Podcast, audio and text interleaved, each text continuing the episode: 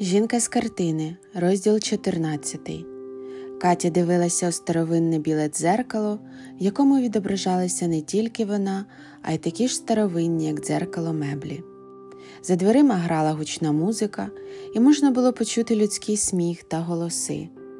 Якась вечірка у мене вдома, подумала дівчина, розуміючи при цьому, що дім виглядає якось інакше, і ніяких вечірок не має бути. Її відображення їй надзвичайно подобалося густі темні локони, блакитні очі, шовкова шкіра. Її парфуми також вражали Катю, такі солодкі і водночас з ноткою свіжості, і зовсім ненав'язливі. Вона почувалася красивою, коханою, щасливою, вона почувалася як удома.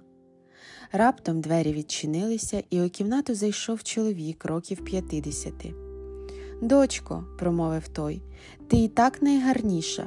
Виходь уже і не мучай тих молодих людей, що прийшли побачити тебе. Чоловік широко і з любов'ю посміхнувся.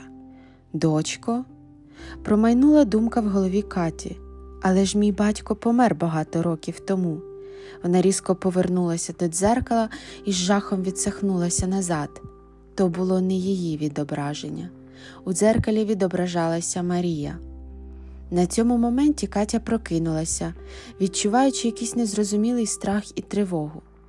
До ранку залишалося ще декілька годин, проте дівчина розуміла, що вже не зможе заснути, а тому вилізла з ліжка у готельному номері у Львові, і боса пройшла до чайника, щоб зробити собі горнятко кави і трохи підготуватися до сьогоднішньої наради з керівником it департаменту.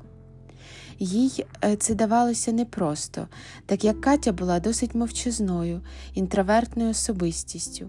Будь-які наради та перемовини були стресовими для неї. Як дивно, подумала вона про себе, у сні, коли я відчувала себе Марією, я була геть іншою.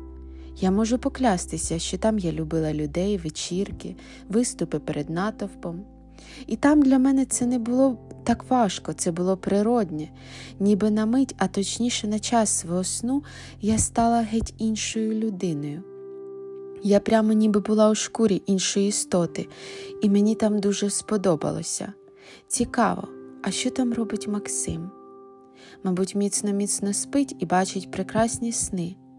Думки Каті різко змінилися, якась тривога промайнула у неї всередині, та дівчина відігнала її і взялася готуватися до роботи.